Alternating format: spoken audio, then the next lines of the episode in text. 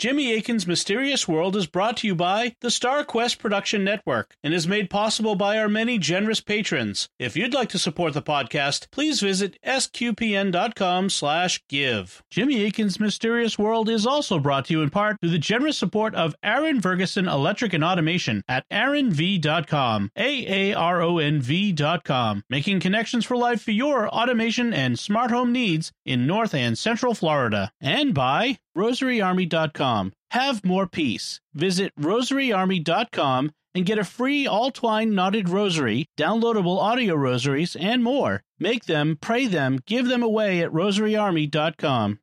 Previously on Jimmy Akin's Mysterious World. In the late 1980s, an American man named Paul Bennewitz became deeply alarmed. He lived in New Mexico and he was a scientist, an inventor, a businessman, and an American patriot who deeply loved his country and the people of planet Earth. But he began finding evidence of an alien presence on Earth. He reported his discoveries to the Air Force, and they assigned agents to his case who took what he was learning very seriously and sought to help with his investigations. In time, he learned that the aliens had made a secret agreement with human officials, but the deal had gone bad. Now the aliens were implanting people with devices that could turn them into spies, control their actions, and wipe their memories. In the end, Paul concluded that our only choice was to attack the aliens without mercy. He used more than $200,000 of his own money to develop a prototype weapon to penetrate their defense screens, and he outlined an extensive attack plan known as Project Beta, which he eventually shared with President Ronald Reagan. Who was Paul Bennewitz? What did he learn, and what did Project Beta involve? As a result, Paul began to take precautions to protect himself, his family, and Mrs. Hansen. On June 3, 1980, Leo Sprinkle rang the doorbell, and after a long pause, Bennewitz appeared, toting a pistol on his hip and a rifle in his right hand. He told me that the aliens could come swarming over the walls at any minute. Next episode, we'll tell you the end of the Paul Bennewitz story and go into analysis mode to figure out what really happened. Were they able to stop the alien invasion that he feared? Has it been covered up all this time? Why did the Air Force call in the Army's Delta Force? And what was the huge price that Bennewitz personally paid?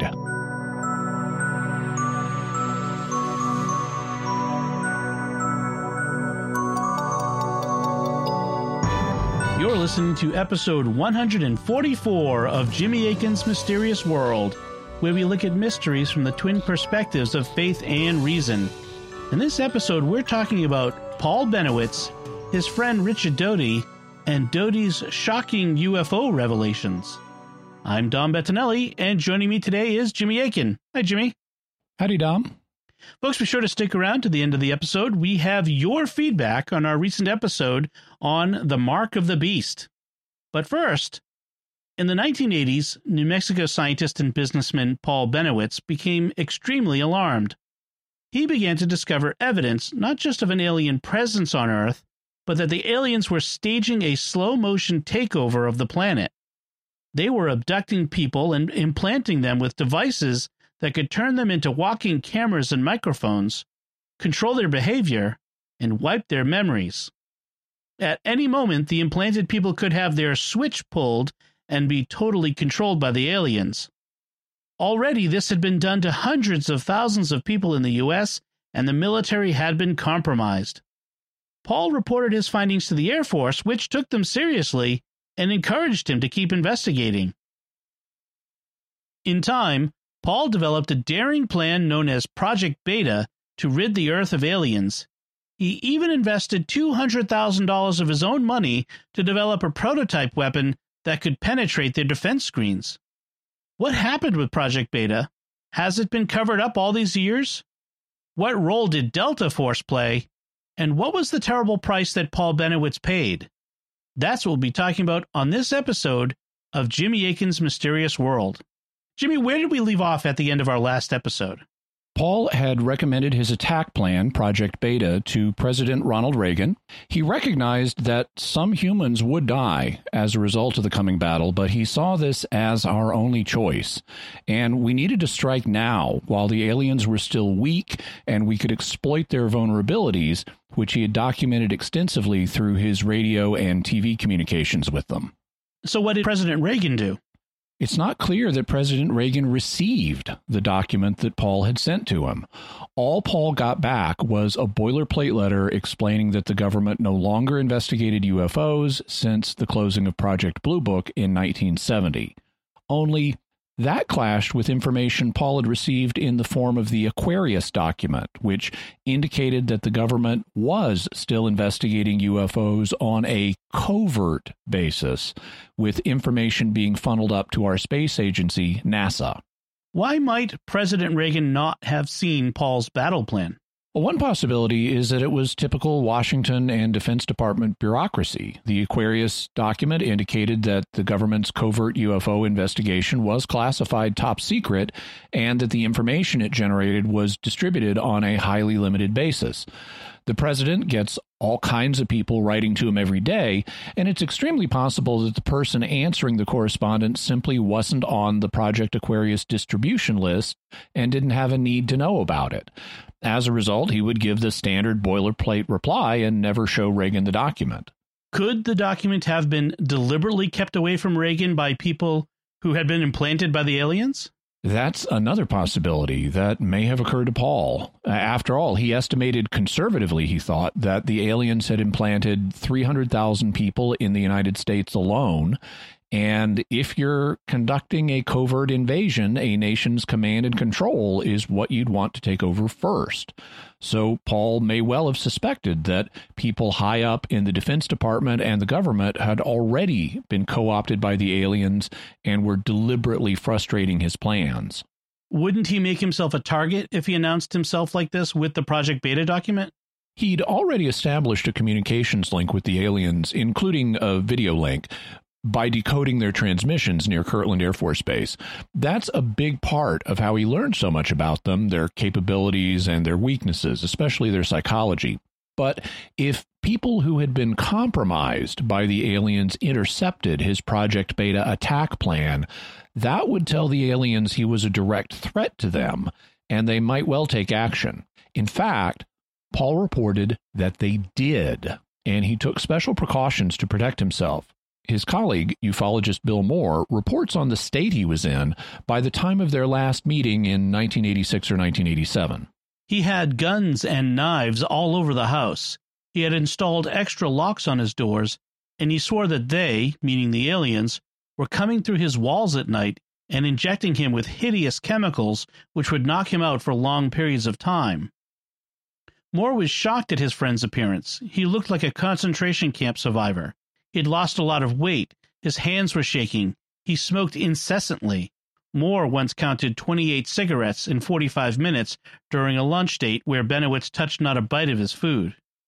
Bennewitz told Moore that after the aliens injected him, they would make him drive his car out into the desert in the middle of the night, but he couldn't remember what he did after he got there. Both Moore and Richard Doty independently recalled noticing injection marks running down Bennewitz's arm. So perhaps the aliens had come to realize that Paul Bennewitz was a threat to them and were taking actions to increasingly render him unstable so as to neutralize him. Paul also discovered, to his horror, that his wife Cindy had been implanted with one of the alien devices.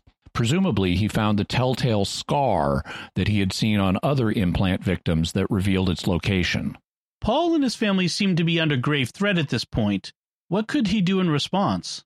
Probably one of the best things he could do to protect himself would be to simply walk away, to use his communications link to tell the aliens that he was canceling his investigations and give it all up so that he was no longer a threat. That would mean letting their plot against Earth go forward, but at least he might save himself and his family. And, in fact, people were counseling him to stop his family members were telling him that he needed to stop, and his friend, Air Force Special Agent Richard Doty, recalls I actually sat down with Paul and told Paul, listen, Paul, I think you ought to stop doing this. I think you've gone as far as you can go, and this is a friend. This is Richard Doty, a friend. It wasn't Richard Doty, a special agent with OSI, talking to him. I said, This is a friend talking to you, Paul, because I became a friend with him. He was a very wonderful person, and I didn't want to see him harmed. And I said, Paul, stop it. Listen to your son, listen to your wife, end it. Get rid of the equipment, lock the stuff away, go on with your life, go back to the your work at your your business and, and stop this. Paul listened to me, and I, I thought maybe he, he was going to take my advice, but he didn't. He continued and continued and continued. And at that point, we ended the investigation. We ended every, every involvement with Paul Bennewitz. So the Air Force was concerned enough that they ended their involvement with Paul, but he was determined to go on. After all, the fate of the Earth was at stake. But the strain was too much. In his book, Project Beta, Greg Bishop reports by August of 1988, after eight very long years of unrelenting stress and fear, the 61 year old Paul Bennewitz could no longer function normally. He had turned over much of the day to day operations of his business, Thunder Scientific Labs, to associates and his two adult sons. Former acquaintance Gary Massey says that Bennewitz had finally barricaded himself in the house and had piled sandbags all around the windows. His family, finally convinced that his sanity and health were in immediate danger, took him to the Anna Kaseman Mental Health Facility in Albuquerque, just a couple of miles up the road from Thunder Scientific headquarters, and checked him in for nervous exhaustion. And you can understand why Paul would have nervous exhaustion after all the shocking things he'd been through. After he got out of the hospital, Paul finally did back off and cease his UFO studies, though he still believed in the aliens and all the things he discovered up until the end of his life. He passed in 2003 at the age of 75. And there are just a few remaining questions we need to look at. Like, how much of all this was the Air Force and his friend Richard Doty lying to Paul about? We'll have more on that shocking revelation after we take a moment to thank our patrons who make this show possible, including Teresa S., Jess K., Megan F., Patrick W., and Paul B. Their generous donations at sqpn.com slash give make it possible for us to continue Jimmy Akin's Mysterious World and all the shows at StarQuest. And now's a great time to become a StarQuest patron, thanks to a generous gift from a StarQuest supporter. When you start a new Patreon monthly pledge at sqpn.com slash give, the first three months will be matched by an equal amount from our donor. So if you become a new patron at $10 a month, after three months, our donor will give $30 to StarQuest to support all our shows, including this one, making your gift go even further. So if you've been thinking of becoming a StarQuest patron, now's the time.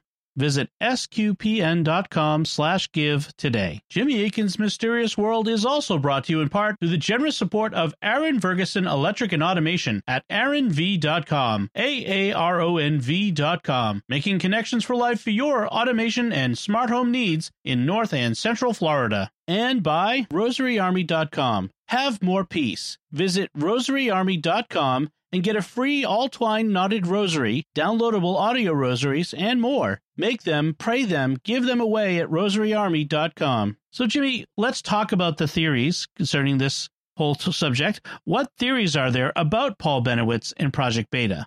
I've already mentioned the big one. How much was Paul being lied to? And to the extent he was being lied to, how did the disinformation campaign unfold?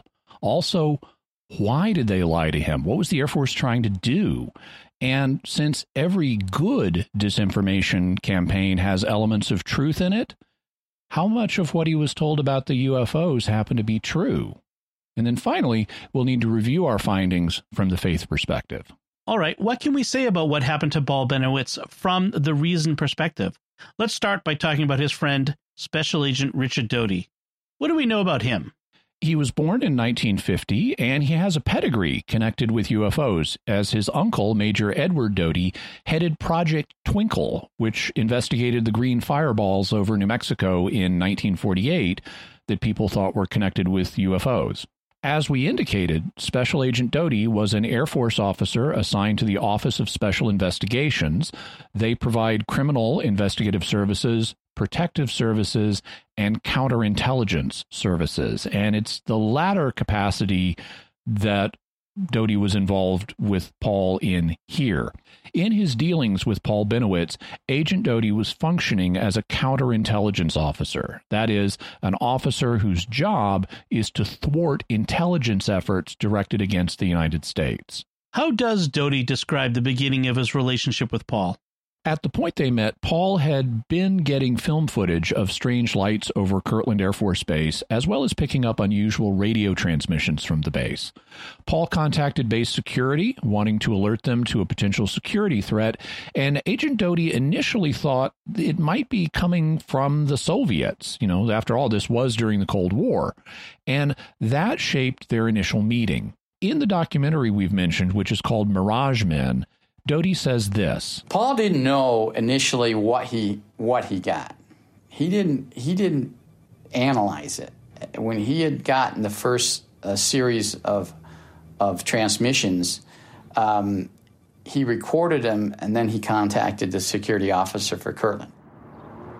I began a dialogue with Paul, trying to find out everything he had.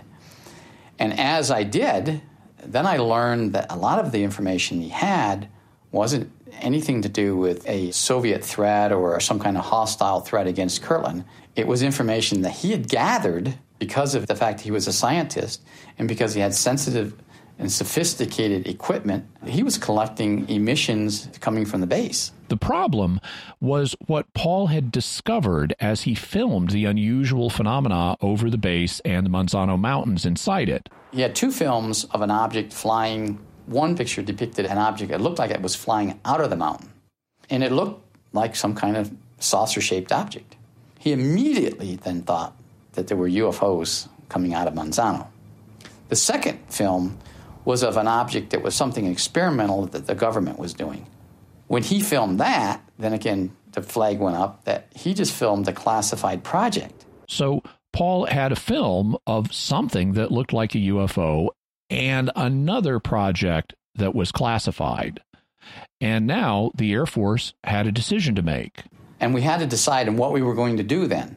Were we going to allow this to happen or we were trying to convince them otherwise? They let Paul come to the base and have a meeting with many important people, as we mentioned in the last episode. Paul made a presentation to the Air Force officials on what he had been doing and about what he had been collecting. He showed some of his film he showed some of his pictures. He had an audio recorder that was playing the sounds that he'd collected from the base.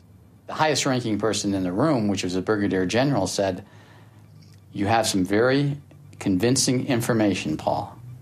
And that kind of set everything in motion with Paul to let him think that, yep, he does. We briefed everybody in the room. So they knew what we were doing, basically. And so after the meeting, there was a number of questions asked to him what do you want the Air Force to do? And Paul says, I'd like a, a grant to investigate UFOs on the base and a grant to continue this contact that he claimed he had with some of these aliens. And as we discussed last episode, he received a $75,000 grant to continue his studies from one of the agencies involved. But the overall decision was the Air Force would lie to Paul Bennewitz in order to convince him that everything he was detecting was due to aliens. The more he had contact with me and others uh, within the intelligence community, the more he started analyzing the information. So we kind of planted the seed in Paul that what he was seeing and what he was hearing and what he was collecting was, in fact, probably maybe UFOs and they exploited the fact that Paul was a patriotic American against him. It was very easy to convince Paul. Paul was a World War II veteran.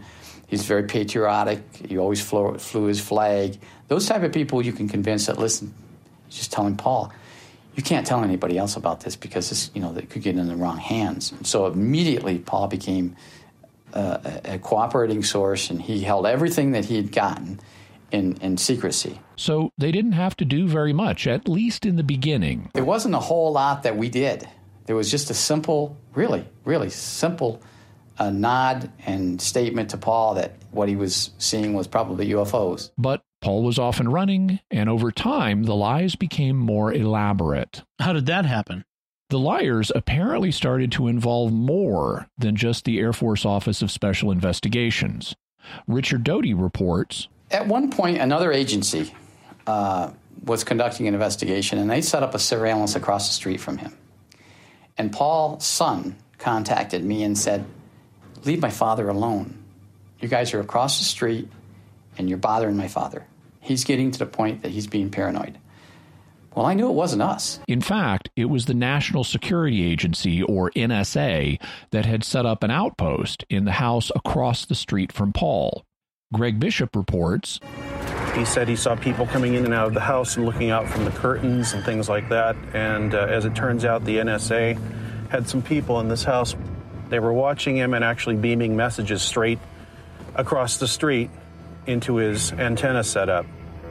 He'd started picking up these signals, and the NSA was scared that anybody could figure that out.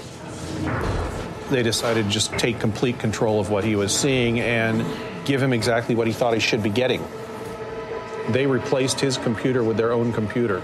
The computer had software that would decode the messages he was getting and the way they wanted him to see them. And if you look at the transcript of it, it seems like almost gibberish, but because people want to pull out content from a random order, it starts to make some kind of sense. They said that they were from a planet with no water and they were trying to find a new place to live and they wanted to take over the earth and they could only trust Paul. They were going to have some kind of agreement with him, but he said you can't trust anything they say. These aliens are evil and served to make him look silly, which is exactly what they're trying to do. So, after Paul started picking up transmissions from Kirtland AFB that were connected with a classified project, the NSA moved in. This is the organization that, as we have since learned, conducts massive global surveillance, including of telephone calls. The NSA took control of the equipment that Paul had set up in his house. They started beaming radio and television signals directly into what he'd set up. They replaced his computer with one of their own, and they're responsible for the alleged translations of alien signals he got, as well as the visual images of aliens he saw on his monitors. And Paul and his family noticed the strange people who were set up in the neighboring house, yet Paul never walked across the short distance to confront them and ask them what they were doing. Maybe he thought they were people who had been co opted by the aliens and were being controlled by them. One of the people we mentioned last episode was Paul's friend and fellow UFO researcher, Bill Moore. How does he fit into all this? He had been co opted by the intelligence community. Sometime previously, he had been contacted by a man from the Defense Intelligence Agency, or DIA, whose identity he's never revealed. Instead, he referred to this man by the nickname Falcon. Falcon said that he represented a group of people inside the system who wanted to reveal what the government really knows about aliens and UFOs. And they wanted to reveal it to the public slowly through a trustworthy, reputable ufologist like Bill. And that's reasonable. You don't want the public to freak out all at once. You want to introduce them to this stuff slowly. But there was a catch. There's always a catch with this kind of deal. So, what was the catch here? Basically, Falcon and his associates wanted information about what was going on in the UFO community, what it was aware of, the ideas that were circulating in it, that kind of thing. If Bill would keep tabs on what the UFO people were thinking, Falcon would give him information about what the government really knows. As an earnest of his good faith, he gave Bill a document about a UFO landing in New Mexico in 1969. The document referred to a government project by the name of Silver Sky, and Bill checked it out. He went around New Mexico looking for the witnesses to the UFO landing, and he didn't find any.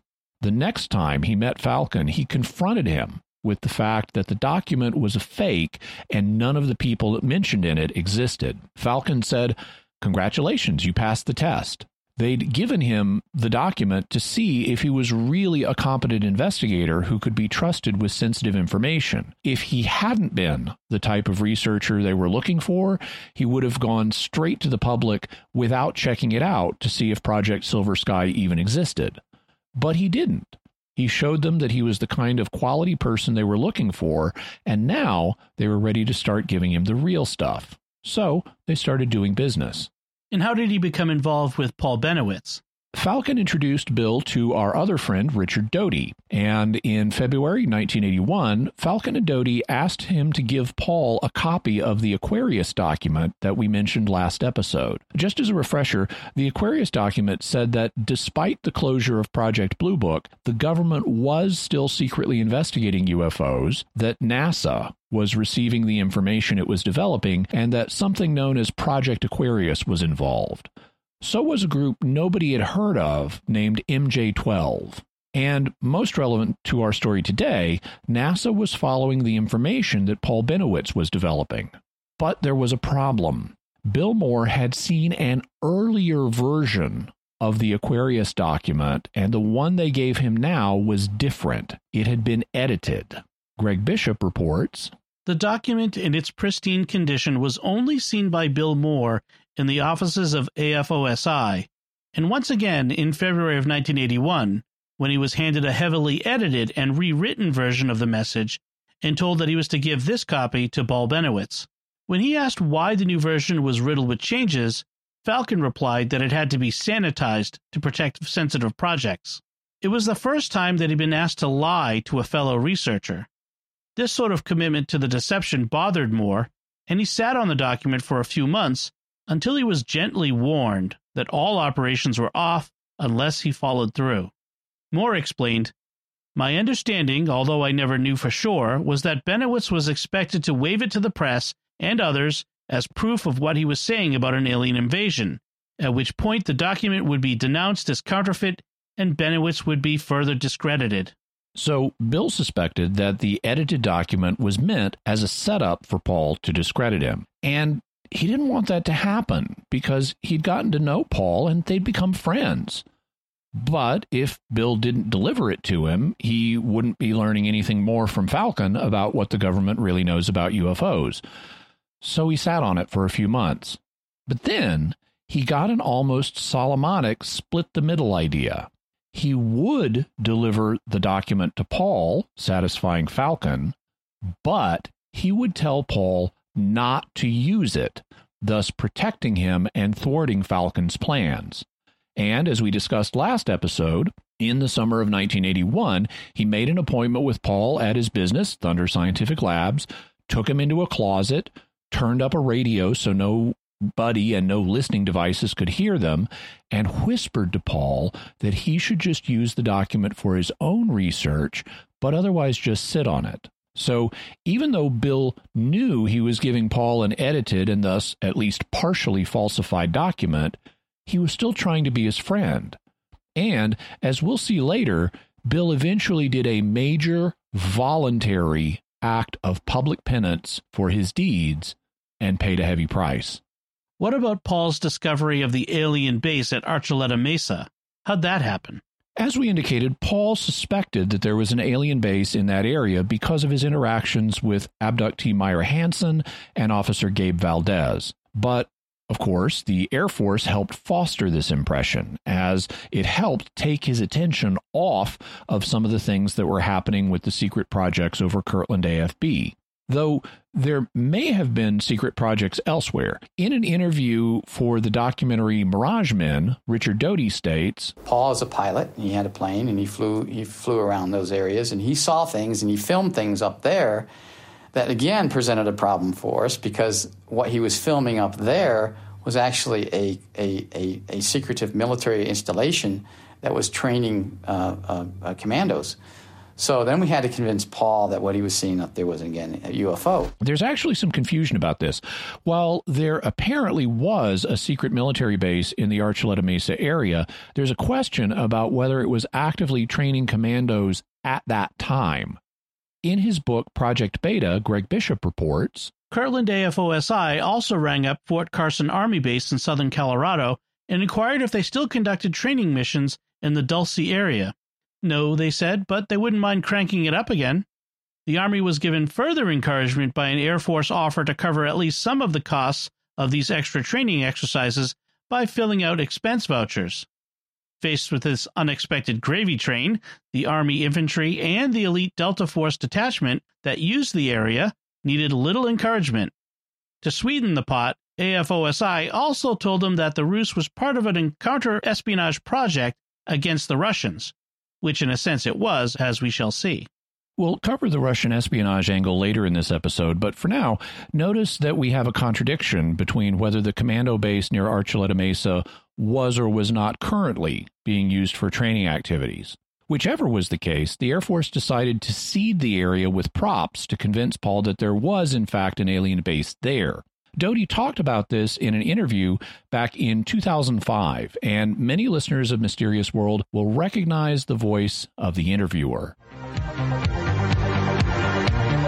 From the high desert in the great American Southwest, I bid you all good evening, good morning, good afternoon, wherever you may be in the world's time zones, all of them covered like a great warm blanket by this program, Coast to Coast AM. I'm Art Bell. My pleasure. And what we did was we went ahead and uh, fortified his thought by putting a fence up there around some certain things, uh, bringing in some helicopters. Well, what'd you do? Paint them jet black or something? We we had a couple black helicopters, and we had a couple. We had some things uh, planted onto the ground around Archuleta Peak. The things that they planted apparently included a dome that Paul saw, as well as air vents from the supposed underground base.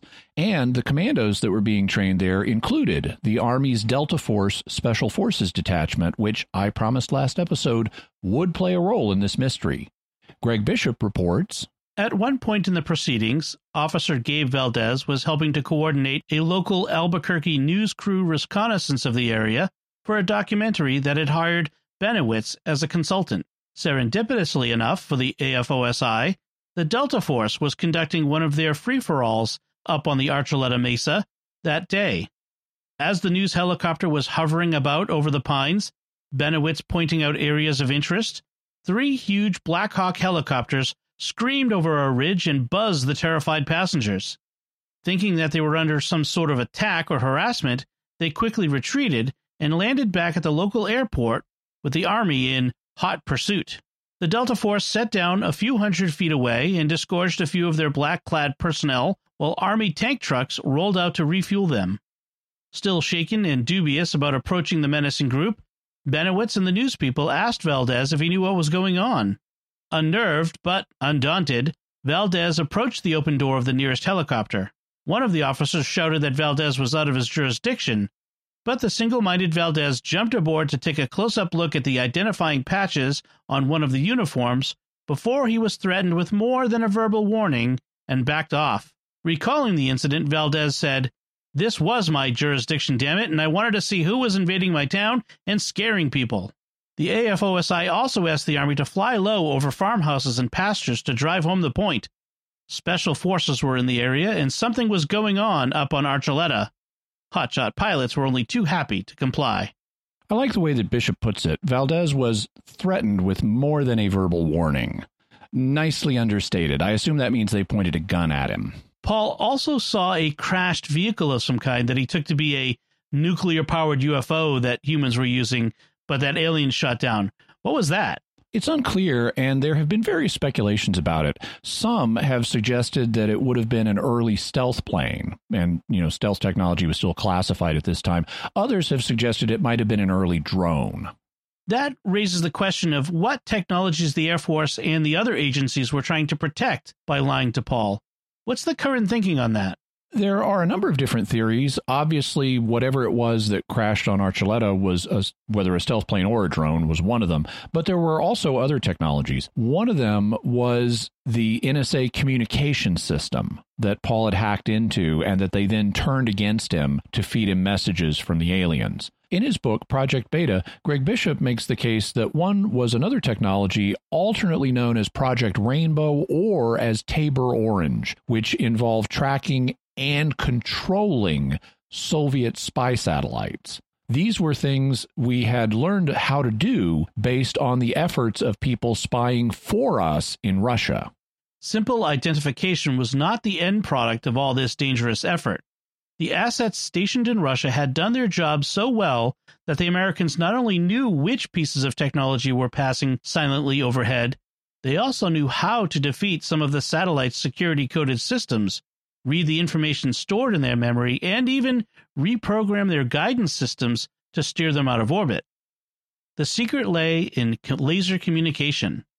The Russians had devised a way of talking to their spacecraft using laser pulses instead of more easily intercepted radio waves. Once the boys at Kirtland had identified and tracked the orbits of their targets, the information was immediately relayed to the Stallion Laser Facility located 200 miles south at White Sands Missile Range. There, laser experts and intelligence officers used the stolen codes to tap into the satellites and download any useful information, such as any sensitive areas that had been photographed, and then sent a command to steer the spacecraft into a useless orbit or attitude. By the time it appeared over the Russian horizon, Soviet technicians were completely bamboozled as to why their equipment was constantly screwing up. They would correct the problem as the satellite passed over them, only to have the thing come back around the next time with a whole new set of malfunctions. The satellite espionage program, which may have been known either as Project Rainbow or Tabor Orange, depending on who was talking, was an unqualified success, but Paul Bennewitz represented the weak link in security. After the AFOSI found out he was taking pictures of the laser, they again broke into his home, located the pictures, and replaced them with blank frames. So, this may have been one of the technologies that Paul stumbled across, and there may have been others as well. Who was giving Doty his orders? One theory that's been proposed in the ufological community is that nobody was giving him his orders, that he was a rogue agent who decided to do this on his own. Doty, of course, denies this. How did you become involved with this Bennewitz case? I was the counterintelligence officer for the base. All right.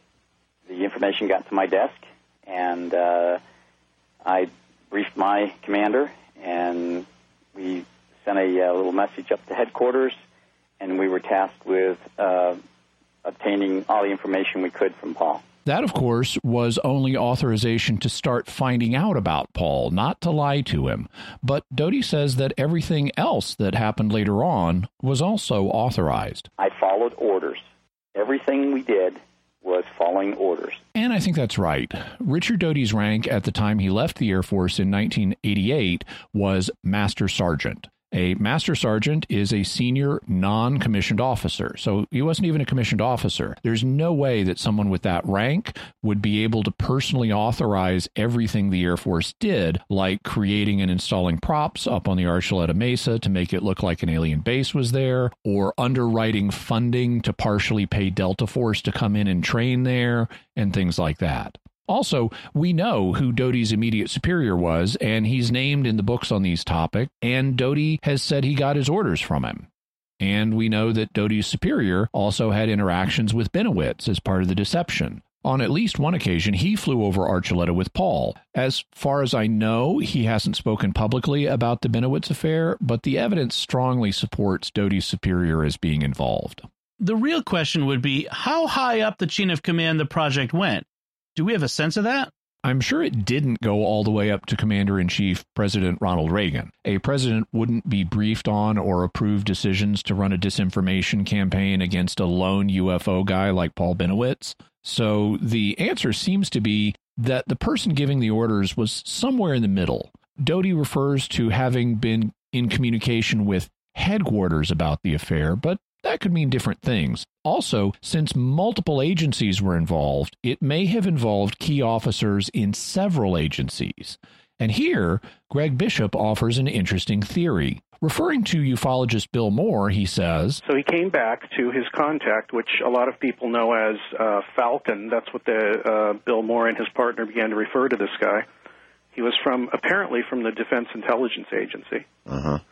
He actually was the head of, as far as I know, the head of the uh, operation against Bennewitz. The, the, the orders came down from him. So Falcon in the Defense Intelligence Agency may have been in charge of the overall disinformation effort. What was the motive for deceiving him? Why not just tell him the truth that he'd stumbled upon some advanced technology work and should back off? Initially, Paul did think that he might have stumbled onto something classified and he wasn't sure it was UFOs. But Doty explains the decision this way.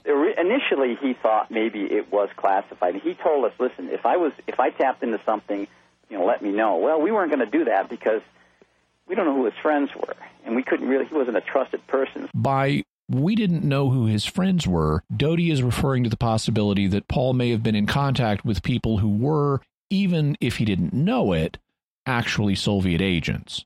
Documentary maker and author Mark Pilkington explains The ufologists were constantly seeking evidence for the extraterrestrial conspiracy and the UFO cover up. They were digging through documents, they were hanging around secret air bases, and quite likely stumbling upon genuine military secrets.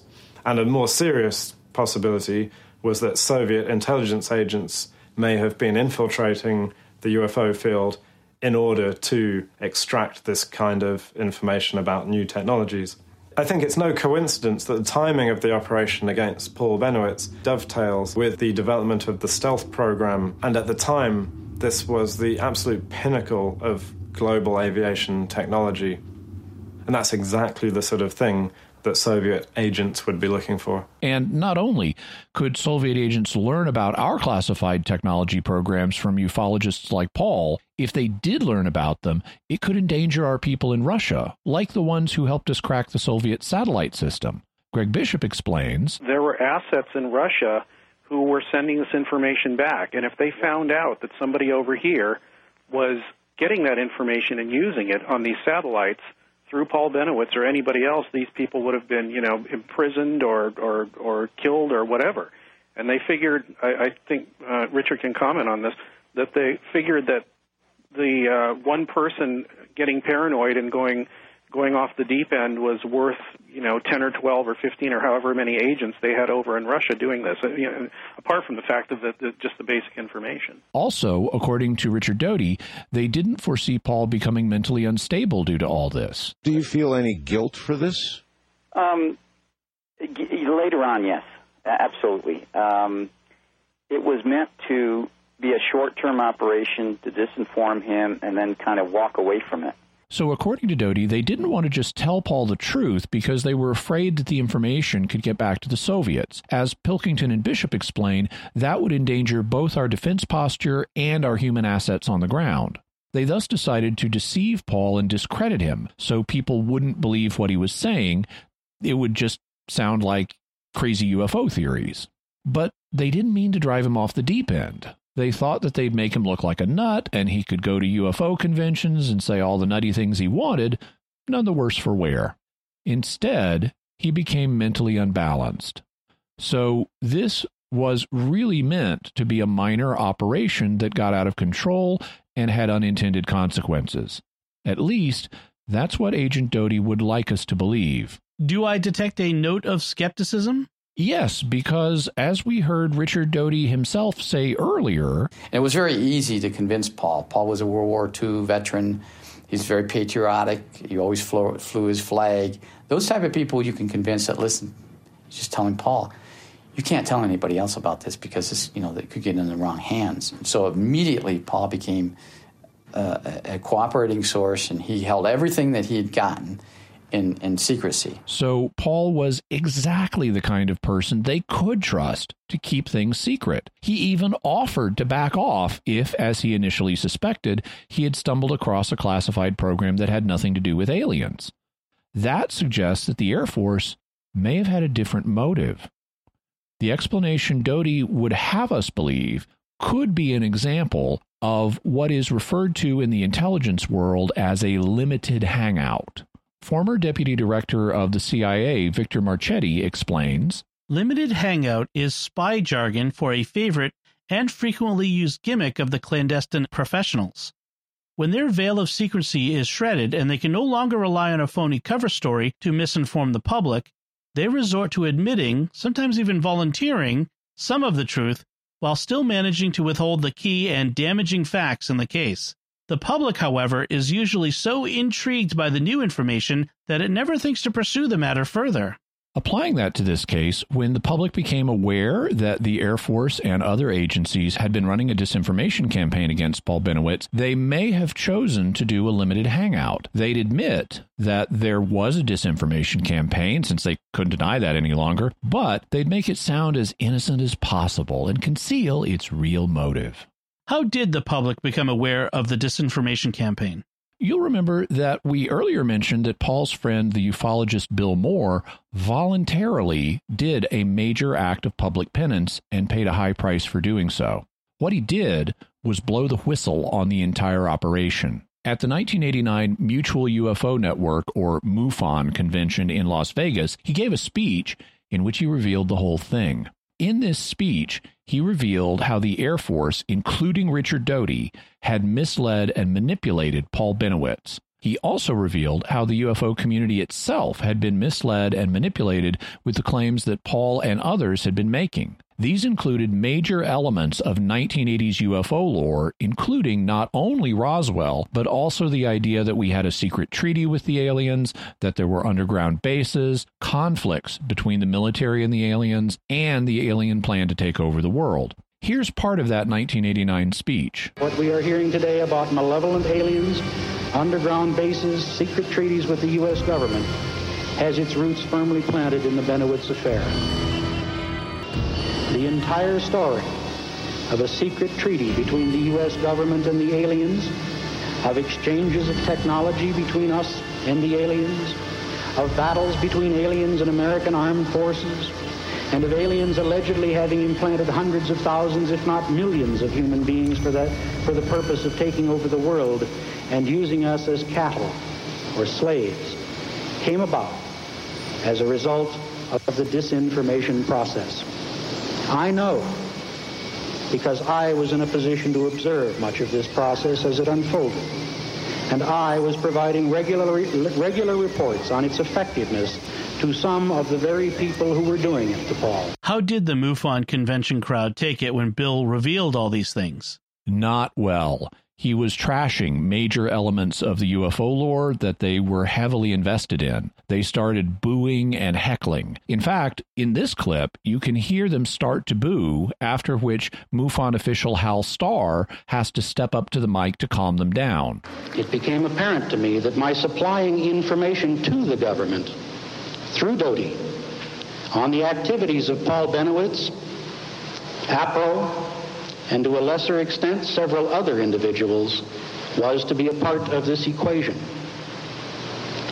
I also discovered that whatever it was that Bennewitz was involved with, he was the subject of considerable interest on the part of not one, but several government agencies, and that they were actively trying to defuse him by pumping as much mis- disinformation through him as he could possibly absorb. Being a very small part of that process gave me, I thought, something of an advantage. It became my intention to play that advantage for all the information I could get out of it. Bennewitz, for his part, Frankly, I'm a little ashamed of some people in this audience, regardless of what you believe, what you hear, or not. Greg Bishop, who attended Bill's speech at the 1989 MUFON convention, reports Moore's speech ran nearly two hours. It had to be stopped several times by MUFON's Arizona State Director Hal Starr to restore order. Another researcher stood up and rhetorically asked, Where'd you get all that crap from, Bill? The publisher of a major UFO magazine ran out in tears. People literally yelled, cried, and gritted their teeth in anger. I was surprised that they didn't throw things. The reaction to Moore's admission was predictable. Bill English, who ran out with fists clenched saying, I'm going to get a fire hose, was one of Moore's fellow APRO members and probably felt doubly betrayed, even though Moore had never disinformed him or anyone else he worked with at APRO. English stormed out in red faced rage. Like English, many of Moore's colleagues could not handle the cognitive dissonance that he had laid on them. When he got up to give his speech, Bill knew that this would likely end his career in ufology, and it basically did. After this, he essentially retired from the field. However, he had succeeded in his goal of alerting the UFO community to how the Air Force and others within the intelligence community were deceiving and manipulating the UFO world. And it wasn't just Paul and Bill that were involved. Bill revealed that other prominent ufologists had also struck deals similar to the one he had. He hasn't revealed the names of these other ufologists, but what he said suggests a broader disinformation campaign than just the one aimed at Paul Bennewitz. Who would the broader campaign's targets have been? The UFO community itself. In the book version of Mirage Men, Mark Pilkington writes that the explanations that have been proposed do not explain the Air Force's sustained a psychological assault on Paul's brilliant but fragile mind. Nor do they explain why the Air Force, or whichever organization was responsible, would test its new toys, especially its most treasured alien toys, with an eye and camera shot of a housing development when it had several square miles of secluded open desert in which to do so. Most damning to the secret technology argument is that if Bennewitz had seen something that he shouldn't have done, the Air Force could simply have asked him to keep quiet about it. As a patriot and a military contractor, he would almost certainly have done so. Should he have refused, the military could have resorted to legal pressures. As Brad Sparks and Barry Greenwood point out, intercepting secret government or military communications would have been in breach of the Communications Act of 1934 and the Espionage Act of 1917. If Bennewitz had been intercepting sensitive NSA transmissions, for example, they could have arrested him, impounded his equipment, and shut down his business. But they didn't. Instead, they encouraged him in his delusions. Why? The version of events proposed by Greenwood and Sparks casts AFOSI and the entire Bennewitz operation in a more sinister, premeditated light. Kirtland AFOSI probably first identified Bennewitz at Harrison Schmitt's cattle mutilation conference held on their doorstep in Albuquerque in April 1979. A month later, Rick Doty transferred to Kirtland from Ellsworth, where UFO themed disinformation had been successfully deployed against the National Enquirer the previous year. Four months later, in July 1979, Bennewitz began filming lights over the Manzano Range at Kirtland, conveniently within eyeshot of his own home, and recording the radio transmissions that he believed were connected to the UFOs. On 27 January 1980, Bennewitz received his first communication from the aliens themselves. In a 1981 letter to the Assistant Chief of Staff for Intelligence at the Air Force, he makes the striking point that none other than Major Ernest Edwards, the commander of Kirtland's security force, and the first person that Bennewitz reported his UFO sightings to, had been present at the first electronic communication session and had unofficially provided valuable logistic judgment to Project Beta. The Air Force had been actively involved with Bennewitz, encouraging him in his delusions from the very beginning. In July 1980, AFOSI sent Craig Weitzel's letter about UFOs at Kirtland to APRO, who asked Bill Moore to investigate.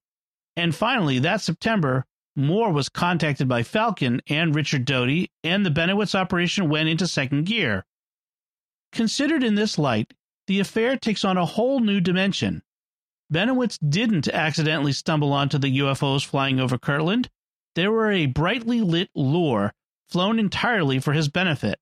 The Weitzel letter, meanwhile, was expressly intended to draw in a UFO researcher.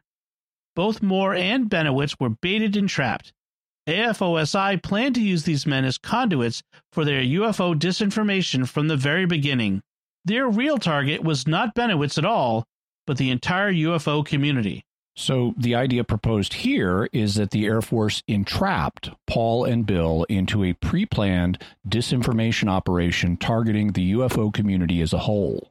Why would they want to do that? Mark Pilkington writes Imagine that you are the Air Force.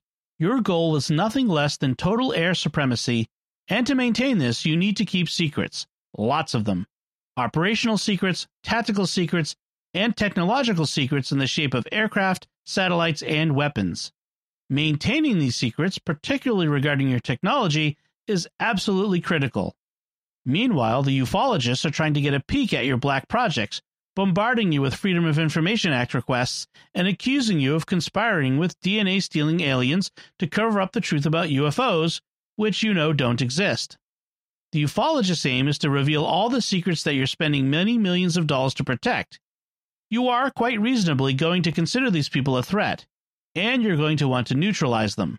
By controlling Paul Bennewitz, a noisy proponent of UFO conspiracies who lived right on your doorstep, and Bill Moore, one of the most well respected members of the UFO community, you have the perfect base from which to launch an assault on this troublesome segment of the population. Bennewitz's Project Beta served to focus and divide the UFO community, creating a wall of noise around the subject that made serious research difficult. Many people who might want to take the subject seriously were dissuaded from doing so. It was a masterclass in information warfare, but it came at a terrible price.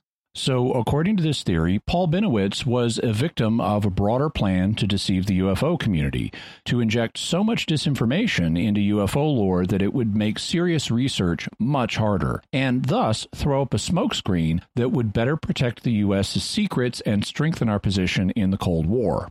Let's look at this from the other perspective. A lot of people in the UFO community argue that in a good disinformation campaign, some of the material has to be true in order to make it believable. So, how much of what the Air Force told Paul might be true in this case? Some of it. I, have I've heard it said that in such campaigns you always want to put a lie between two truths, but I'm not sure that's the right ratio. Doty himself has said that about 80% of the info in the UFO community is false and only 20% is true. It could easily be that all of the stuff they told Paul related to the aliens was fake, leaving only truths like, yes, we do have secret aircraft and one of them did crash at Archuleta. It just wasn't a secret military craft built on alien technology. Some in the UFO community have argued that in a disinformation campaign like this, you want to give away some of the biggest truths so that they can be discredited and people won't believe them.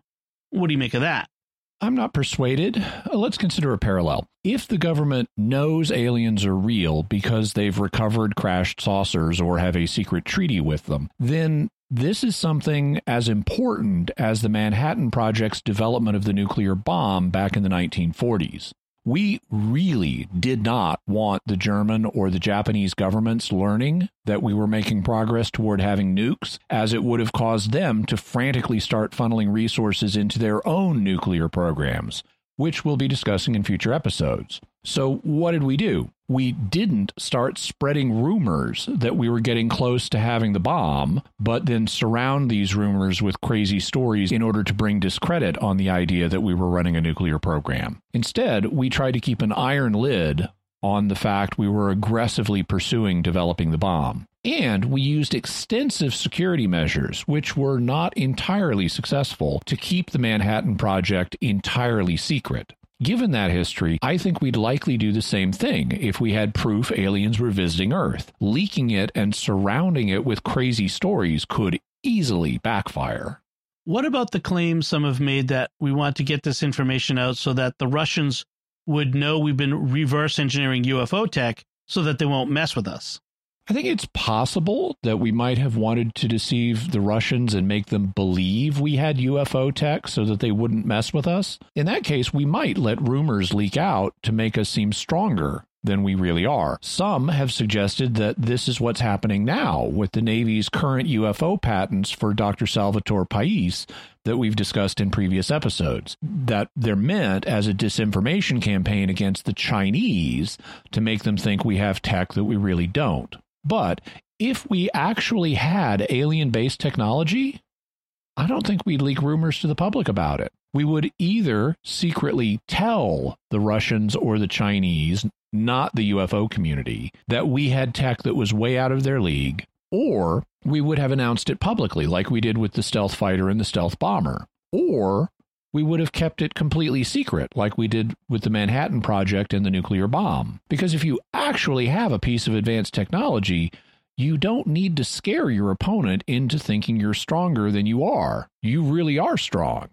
Weren't there actually some very strange events that were part of the Paul Bennewitz story that the Air Force didn't know how to explain?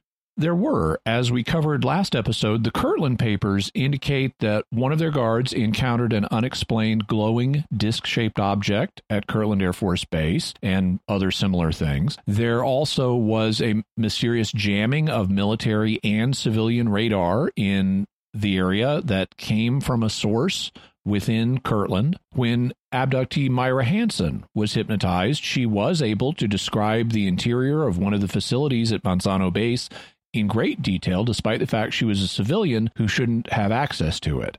And both Bill Moore and Richard Doty reported seeing a strange glowing orb in Paul's house. These things could indicate that there was something more to the story than disinformation, but I'm not convinced. Why not? How would you explain them? The Air Force papers discussing the glowing disc shaped object could themselves be disinformation, or the object could have been a secret project of some kind that the people preparing the papers weren't cleared to know about. The radar jamming could have been another secret project, which the people preparing the reports also weren't cleared to know about. Myrna Hansen could have been an undercover asset used to entrap Paul, and she may have been given information about the Manzano facility. Or Paul was told her information was accurate, even though it might have been totally off. Or maybe she remote viewed the facility under hypnosis. Who knows? And the glowing orb in Paul's home could have been a projection of some kind, perhaps a trick by the NSA, since we already know they were projecting other things into his house, like the transmissions. While some reports suggest that the orb looked solid, like the one we heard, the fact it simply vanished and that Bill Moore looked around to see if he could find a projector suggests it might have just been a projected light. So I don't think that these facts provide proof that any elements of the story have paranormal explanations. What does Richard Doty have to say about how much of the story was real? He claims that although many of the specifics that he told Paul were false, the core of the story, the idea that we have been visited by aliens and the government knows it, is true. He said that in 1979, just before the Bennewitz affair began, he was briefed onto a classified program.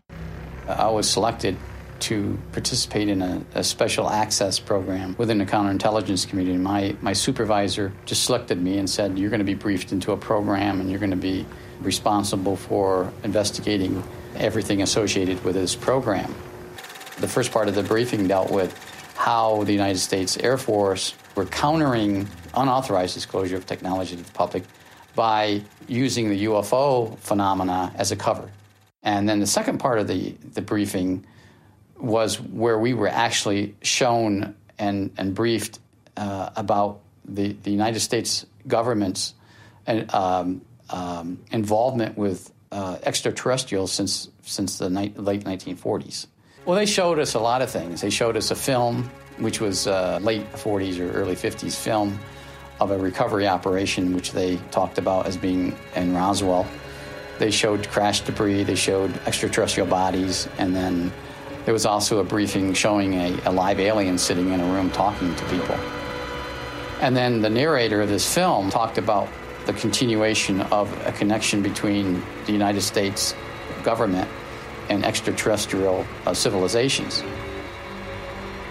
After viewing this, I was not sure if it was real, if it was uh, they presented it to us for some reason, maybe some kind of psychological conditioning. Um, I don't think I initially believed any of it. But uh, after the, the film was over with, an Air Force colonel in uniform then started talking about the, the operation, the program, and what, how, we, how the United States government, and it was always the United States government, it wasn't Air Force or Army, it was the United States government, how they progressed from the early days, meaning the crash uh, retrieval operations in the late 40s until now, which was the late 70s. And then uh, the more he spoke, the more I realized that what I saw was real. I mean, that, that, this guy wouldn't be sitting here, standing here talking to us uh, with the people in the room, uh, briefing into this high level program if, if, it was, if it was hoax. Roswell happened. Two crashes, one in Roswell and one in West. They didn't find the craft for a couple years. It was all one crash, but it took them a couple years to find the second crash site. So today, Doty says that Roswell really was an alien crash and that the government had subsequent contact with the aliens. How credible do you find him? How do we know he's telling the truth at this point? Art Bell asked him that exact question. You were a disinformation specialist. How in God's name am I supposed to understand I'm hearing the truth from you now? Well, I don't. I, I would have no reason whatsoever. If I was, if I wanted to disinform you, Art, what I would do was try to convince you that that the the the, the uh, extraterrestrial visit, visitation was baloney. That everything that you ever heard was was wrong. I can't do that because it's not true. I wouldn't do it. I have no reason now, after all these years, to do it. I wasn't proud of what I did I mean, I did a job. I'm not proud of what I did then, I really, I really am not. Uh, I mean, I'm, I'm somewhat embarrassed at times about. But what maybe did you're to- proud of what you're doing now. Well, I I'm, don't know. I'm, I mean, I'm I- truthful now. I'm, I'm for with uh, wit now. I mean, I'm, I'm, I'm open now. So Doty says he should be believed now because he's no longer working for the Air Force. He no longer is doing the job he had then, allowing him to be open and truthful. And because if he wanted to disinform, he would simply try to get us to believe that there hasn't been any alien contact. I don't buy either of these reasons. Regarding the first, just because you're no longer publicly employed by the Air Force Office of Special Investigations doesn't mean you aren't doing their bidding or that of some other intelligence organization.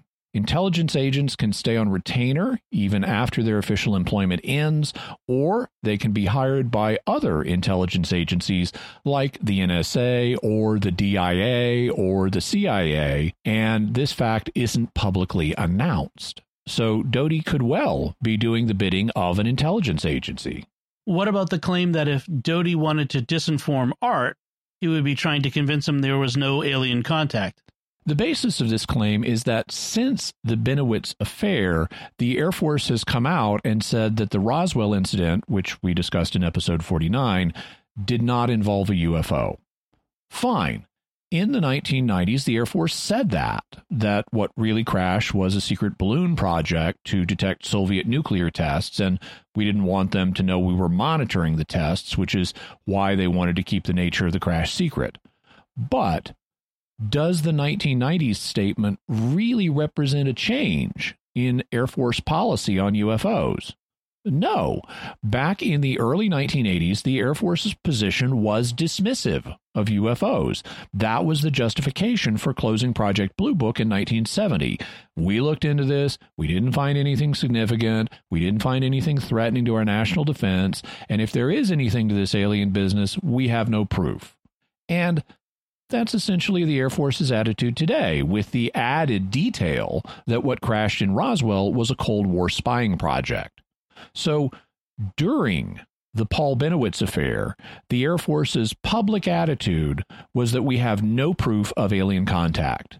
Yet their disinformation agents like Richard Doty were telling the UFO community that we do have such proof. Why then can't the same thing be happening now? The Air Force is still saying we don't have proof of aliens, while disinformation agents like Richard Doty, working either for them or another intelligence agency, are saying we do have proof. There has been no change, and we have no reason to trust what Doty is saying now. If Doty's current claims were true, why would the Air Force let him keep making them? Art also asked Doty this question, after which Doty and Bishop weigh in. I still don't understand uh, how they could have shown you Roswell and the true history of ufology and what the government knew, and had you sign all this, and even today that you could be sitting here telling us. Well, I was try- I'm try- I tried to explain that to you. Well, you did. The government the government is saying now that doesn't exist. That that is baloney. Even though I signed something, so what are they going to come back and try to prosecute me for tell- for telling Something. something that they're saying is baloney? Make them deny it. It's the old trick. Exactly. So they, they- they're not going to do that. And I think here Doty has an actual point. Since the government's current story is that they aren't in contact with aliens, it would be hard for them to prosecute Doty for saying that they are. They wouldn't want to prosecute him for that because it would attract too much attention and convince people they are in contact. However, the government could strike at him in some other way. They could prosecute him for something else. They could frame him for a crime. They could give him a debilitating illness or even kill him in a way that looks like an accident or a home invasion where the perp got away. Any number of things. What that tells us is one of two things is the case. Either the Air Force and other intelligence agencies don't care what Richard Doty is doing now and don't view him as a serious threat, or that he's actually doing their bidding. In both cases, we don't have a reason to believe what he says. And as multiple people who have interviewed Doty over time have said, his stories keep changing. He hasn't been telling a single consistent story since the Bennewitz affair ended, and the details of what he does say keep changing. To me, that says don't trust anything Richard Doty says. Are you saying that aliens don't exist, that they've never visited Earth, that we don't have contact with them, or that we don't have alien tech? No, those are much broader claims, and we need to look at the evidence from many more sources to evaluate them. I think intelligent aliens almost certainly exist somewhere in this big universe, and I'm open to the idea that they visited Earth. But what I am saying is don't trust anything Richard Doty says, and be aware that there has been a really big disinformation campaign on this topic. Okay, so what can we say about what happened to Paul Bennewitz from the faith perspective? What can we say about Richard Doty's personal culpability? Richard Doty has expressed regret for what he did to Paul. We heard one clip earlier in the show where he said that, and he also says it here, although a little bit more defensively, since Art Bell has really been putting him on the spot. Speaking today in 2005, I'm not I'm not proud of what I did. I mean, I had a job to do, and I did my job. I followed orders. He also says that he didn't intend Paul to go off the deep end and that he meant this to be a short term deception that wouldn't actually harm Paul. And when things started getting serious, he says he tried to warn Paul to back off the subject.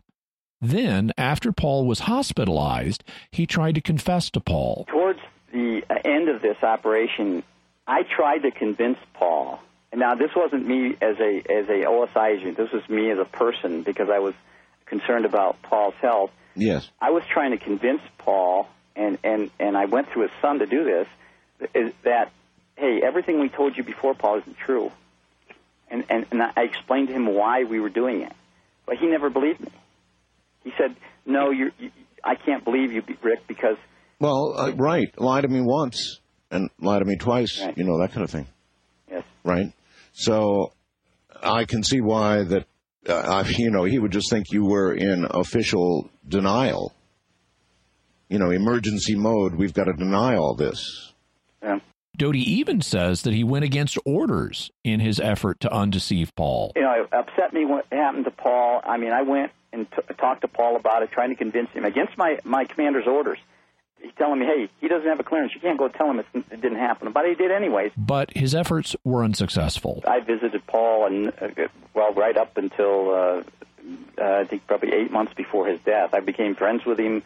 Um, took him to dinner, um, uh, and and and he uh, he never. I tried to talk to him. I tried to talk him away from that subject, and he he he was con- totally convinced from Bill Moore's perspective, Richard Doty wasn't the real problem here. In his 1989 talk, he told the MUFON audience Rick is not the man you're after. It's the person in the control position that's important here.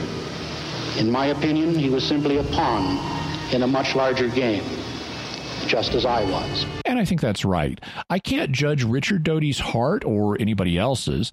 I'm glad that he has expressed regret over what he did, and I hope he's effectually repented. But he was only a small part of this. The people ultimately responsible were those in charge of the overall disinformation campaign. I know we can't judge their hearts either, but what can we say about the morality of the overall campaign? As we say in many episodes that involve espionage, it's going to depend on your overall theory of lying. If you think that lying is never permissible, then obviously disinformation campaigns are immoral. However, if you think there are circumstances where lying can be warranted, like tactical deceptions to save lives, especially in wartime, you know, like telling the Nazis you don't have any Jews in your attic, then the situation is more complex. This was during the Cold War, and lives potentially millions of lives were on the line if things went badly with the Russians and we got into a nuclear war. Many people would look at that and say, most definitely, our intelligence agencies are warranted in telling some lies to the Russians and even to the American people as a way of keeping the Russians in the dark. Then the question would be was this one of the, those cases? What do you say? It depends on what the overall motive was. If the story that they would have us believe is true, that they were just trying to keep Paul from realizing that he had stumbled onto some classified projects, then lying would not be justified. Paul was a World War II vet and a patriotic American.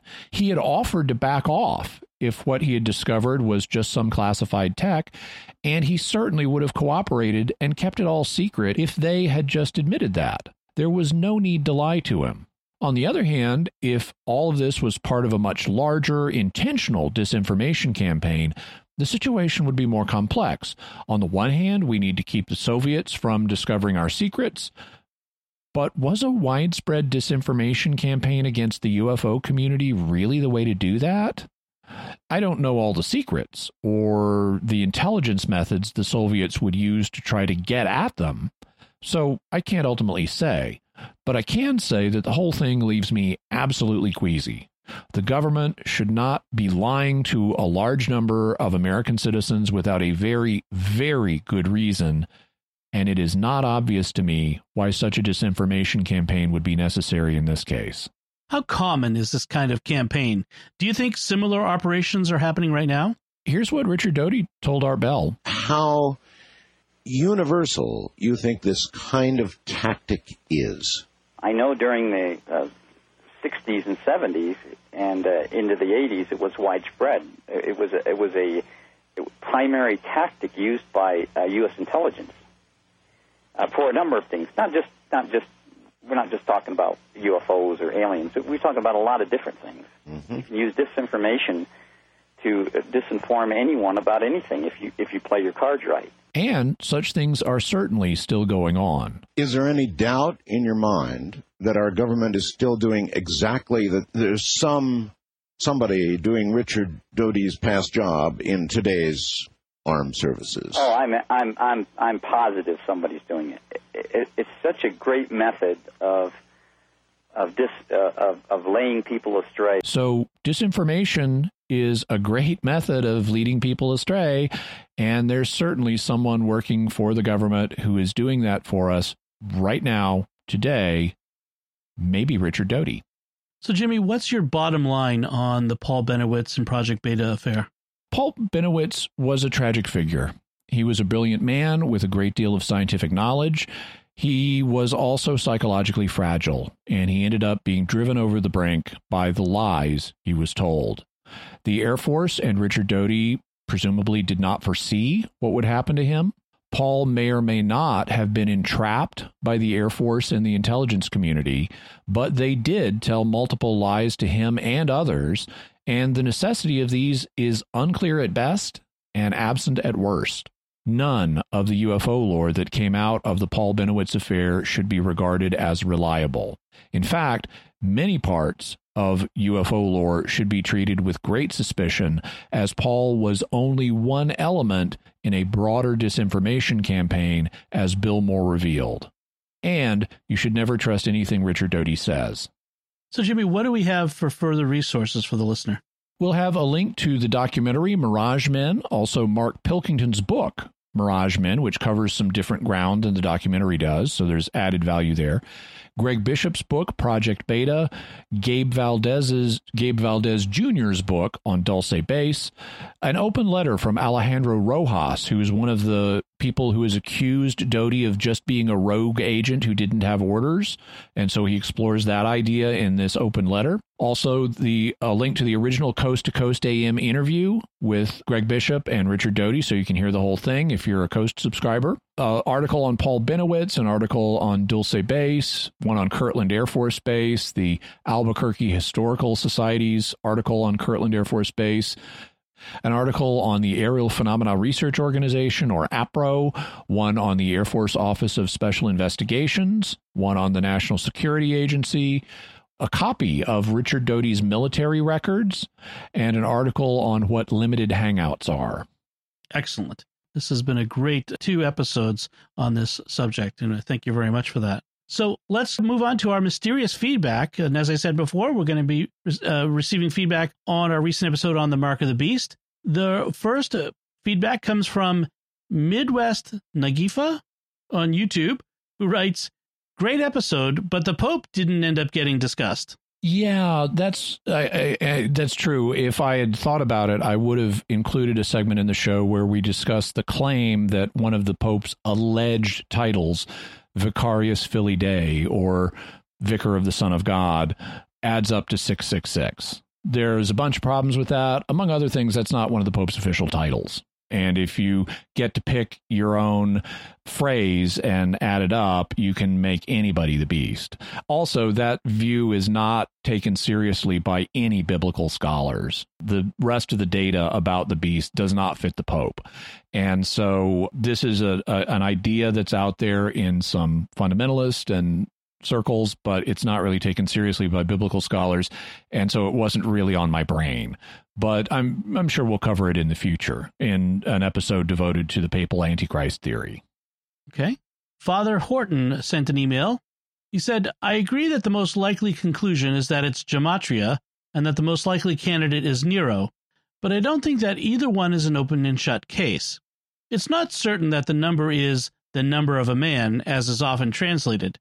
The word being translated is anthropo, which shows up in a very similar usage in Revelations 21:17, definitely not meaning of a man in the sense of a singular individual. Another puzzling issue is that although St. Irenaeus is aware of the 616 reading, he doesn't think that it points toward Nero. He has lots of ideas, some more inventive than others, but not Nero. I would think that were Nero the obviously right answer that everyone knew in the late first century, it is unlikely that Irenaeus would be unaware of it as he is. He also looks for a future fulfillment of the prophecy without referring to the idea that it has already been fulfilled. A good episode at any rate, and thank you for working to calm the fears of people who are upset by incautious rumor mongers. So, Father Horton has a number of good things to say here, and I actually had to condense his email a little bit, but I tried to retain the essential points. He's correct that the word anthropo it, which is the genitive form of the noun anthropos, meaning man or human. And because it's the genitive form, because of the way the Greek works, it can be translated either of man or of a man. That's a decision that the translators have to make. And the thing that that you want to look to to answer that is the context. So when Anthropos shows up in Revelation 21:17, John has been measuring the heavenly city and he's using the measure anthropo, the measure of man or human measurement to do it. It wouldn't make sense to say I've been measuring the city with a big rod that is according to the measure of a man meaning some specific guy. It, it's clearly in that case the context points you to man as a general term. But I think the context is different in Revelation 13, where we read about the number of the beast being a number of a of man or of a man, because there we're told we can we need to import everything we know about the beast, which strongly links it to the Roman Empire and the line of Roman emperors specifically. The seven heads represent seven kings or emperors. And when we then find that one of those emperors has a name that adds up to 666, and he persecuted Christians and he fulfills all the other things about the beast, I think that context helps us help serve as confirmation that yeah we've got the right interpretation here now i, I agree saint irenaeus of lyon who was writing about 120 years later by my reckoning He's writing around the year 189 AD. He did not link it to Nero, and he had various other theories. But I don't think that it was obvious to everyone in the first century that Nero was the answer. John specifically says it takes wisdom to calculate this. So John expects some people to get it, but not everyone to get it. And I think some people did get it, which is why we have the number 616 but I think not everybody got it because that's why uh, we don't have everybody in the second and third and fourth century saying, oh, yeah, that was Nero or that was linked to Nero. So I think the knowledge of who it was was fairly limited and died out fairly quickly. And I think one of the reasons it died out is because of the hermeneutic that Irenaeus and others tended to apply to Revelation. I think they took an overly literal hermeneutic, and so they expected things to be fulfilled in a more spectacular way than they actually were in the first century. And so that left them expecting these events to just have fulfillments in the future. And as part of the overly literal hermeneutic, Irenaeus and others think that, like, the revelation that uh, revelation 20's millennium is going to be a physical earthly reign of christ for a thousand years and stuff. So i think these guys had an overly literal interpretation so they didn't notice the fulfillments that actually did occur and they kept it in the future and that's why they didn't associate the beast with nero and that's why the knowledge of that fulfillment became eclipsed. Charlie k writes on youtube the Boss Metal Zone guitar pedal is known by guitar players to be one of the worst sounding pedals ever made, which means the schematic was probably more of an inside joke to guitar players than anything. When I found out this was the case, I thought it was hilarious. So, this refers to a claim that we covered in the Mark of the Beast episode where some people had put up a schematic on the web and claimed that it was a schematic for a Mark of the Beast chip that you would get with the COVID vaccine, when actually it was a schematic for this guitar pedal. And I, uh, not being a guitar player myself, much less a rock guitar, electric guitar player, I had no idea that this was regarded as one of the worst, and that only adds to the irony of the situation. So thank you, Charlie, for sharing. It's like the Jar Jar Binks of gu- guitar pedals. I guess like. so.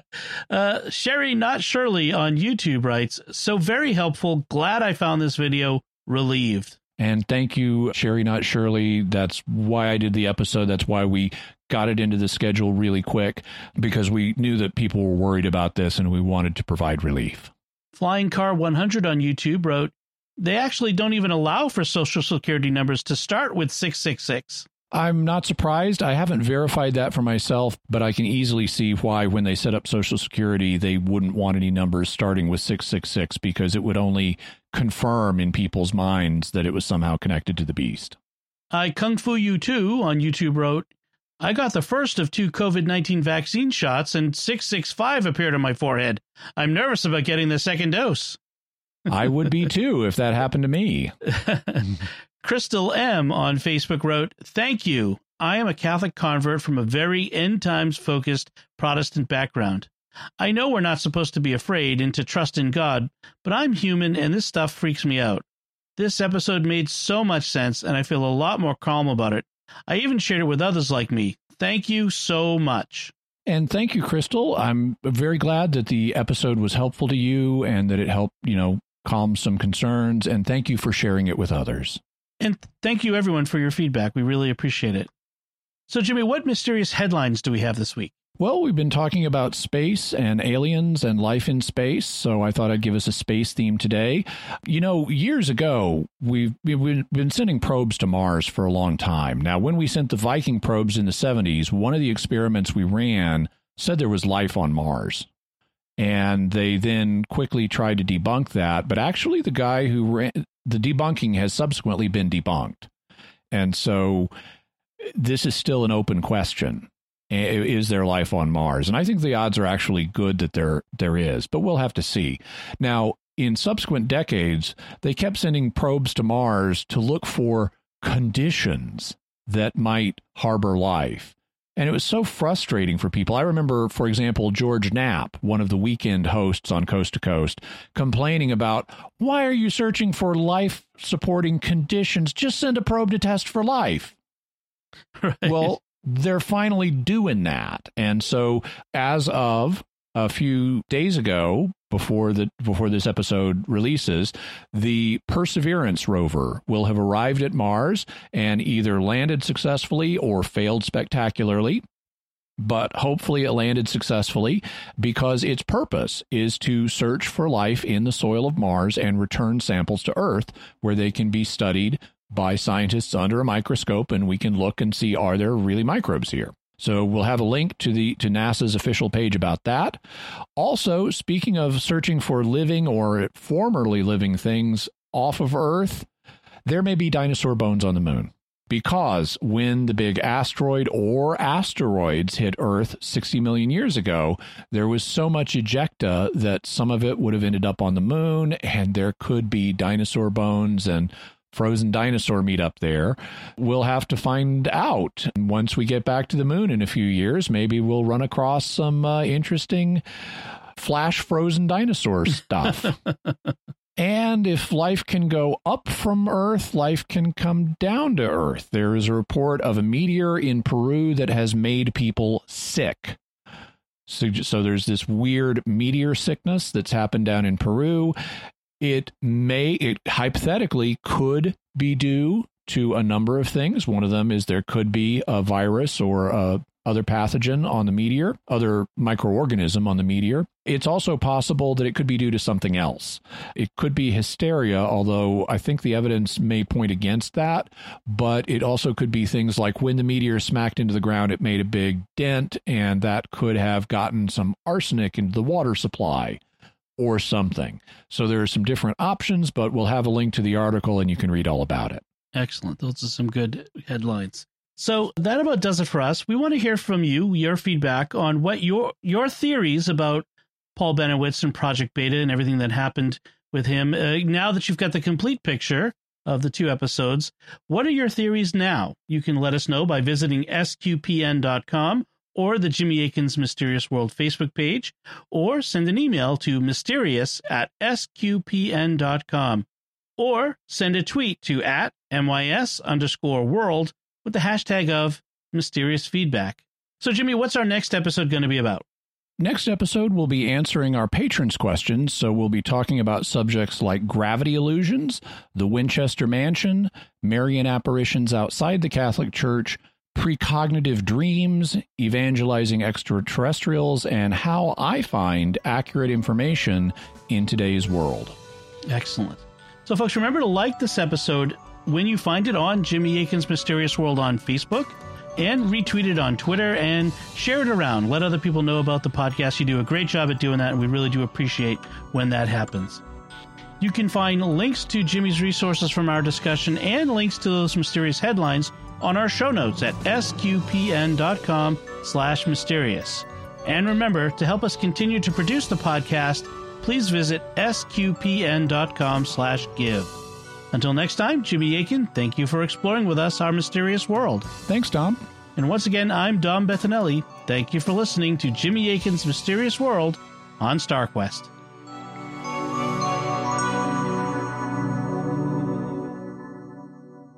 And you should never trust anything Richard Doty says.